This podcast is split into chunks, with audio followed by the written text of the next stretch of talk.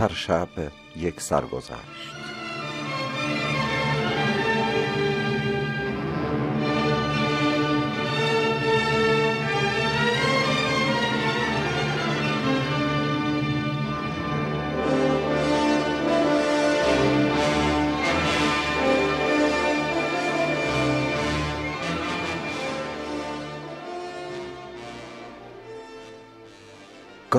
وقایعی رخ می دهد که با هیچ معیاری نمی شود سنجید. آیا جان اینقدر بی ارزش است؟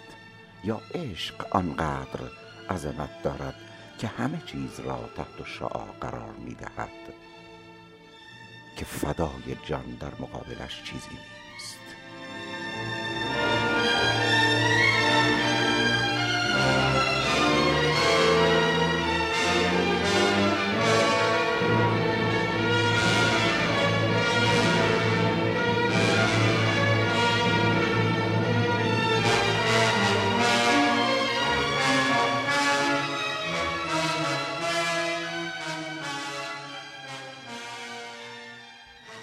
داستان ما از عشق زنی به شوهرش شروع می شود که در برابر قوانین جنگ بر اثر تصمیم جوانمردانه کوروش از تعرض حفظ و گویای درست یک امانت داری است.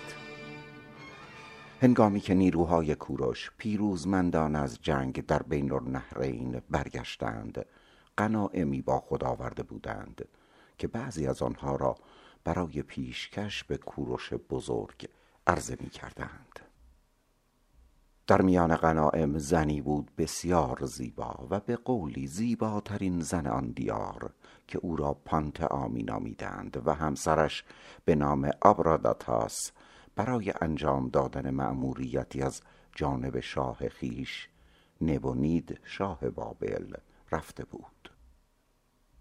چون وصف زیبایی پانتا را به کوروش گفتند کوروش دوست نداشت که زنی شوهردار را تصاحب کند. اطرافیان اصرار داشتند که کوروش قبول کند ولی او آن را امانت مردم می‌دانست. پس او را تا باز آمدن همسرش به یکی از همراهان که مردی به نام آراسپ هم بازی دوران کودکی خود بود سپرد.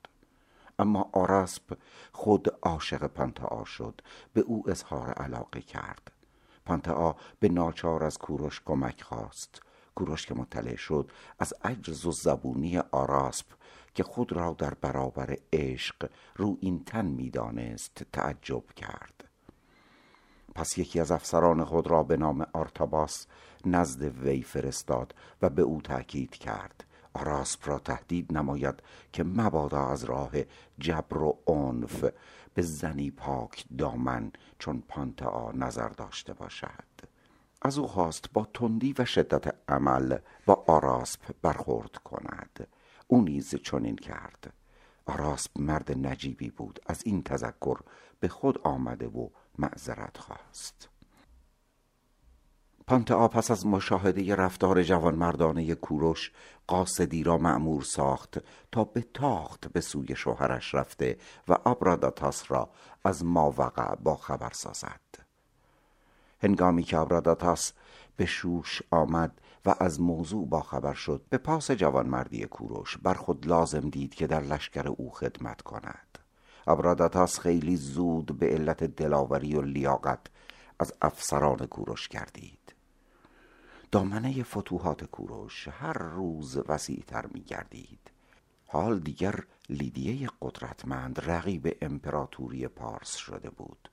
کرزوس پادشاه لیدیه یا همان آسیای صغیر با ثروت افسانهای و متحدانی چون یونان و مصر نمی توانست قدرت نوپای کوروش را ببیند.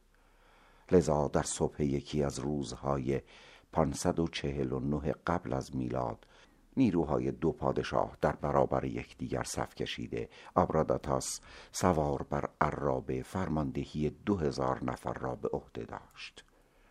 پانتها از طلاهای خود برای او دست بند بازوبند کلاه خود و لباس مخصوص جنگ تهیه کرده بود.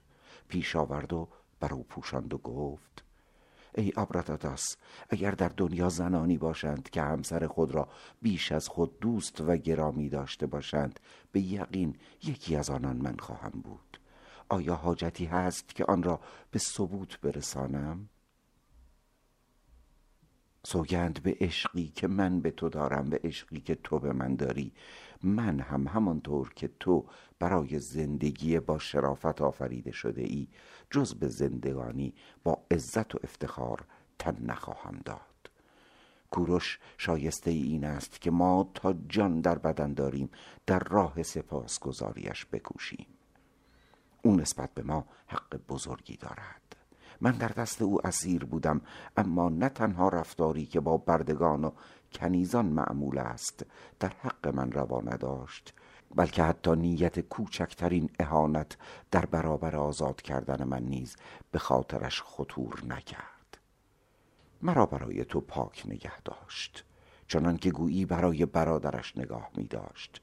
کدام پادشاهی تا کنون چنین رفتاری با اسیر خود داشته است؟ هر دو با ناراحتی از هم جدا شدند. ابراتاتاس در میان گرد و قبار عرابه از نظر ناپدید می‌شد و این آخرین دیدار بود که پانتا همسرش را با نگاه دنبال می کرد اینک جنگ خاتمه یافته بود. یونانیان با عرابه های داستار و مصریان با نیزه های بلند و عرابه های تیراندازشان. همچنین سوار نظام سنگین اسلحه کرزوس در برابر تهور و شجاعت پارسیان. همه نابود گشته کرزوس به سمت سارد فرار کرد. آبراتاتاس در جنگ کشته شد و پانتا بر سر جنازه او رفت و شیون و زاری کرد. کوروش که این خبر را بشنید. آهی پرسوز کشید و بیدرنگ بر اسب خیش سوار شد و به آن محل رو آورد.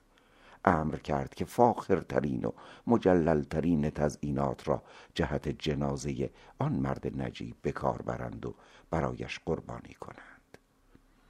پانتا بر سر جنازه شوهرش بیتابی می کرد او خدمه هایش را مرخص کرد. فقط دایش را نگه داشت. به دایه گفت جسد من و شوهرم را در یک گلیم بپیچ. دایه گریه کرد اشک ریخت. هر کار کرد پانتا از خودکشی منصرف نشد. پانتا به ناگاه خنجری که از دیرباز با خود داشت از زیر لباس خارج کرده آن را در بدنش فرو کرد. لحظه ای بعد در کنار شوهر فداکارش چشم از جهان فرو بست. خبر به کوروش رسید بسیار اندوهگین شد. فرمان داد برای این زوج عاشق آرامگاهی در شعن آنان بسازند و اسامی و شرح زندگی آنان را به خط بابلی بر ستونی کنده که هنوز پابرجاست. این بود سرنوشت زن و مردی که حتی مرگ هم نتوانست آنان را از هم جدا کند. به قلم کازم مزینانی مأخذ تاریخ ایران باستان حسن پیرنیا مشیر دوله جلد اول صفحه های دویست و هفتاد و چهار و دویست و هفتاد و پنج. گوینده فرید حامد. تا مطلبی دیگر بدرود.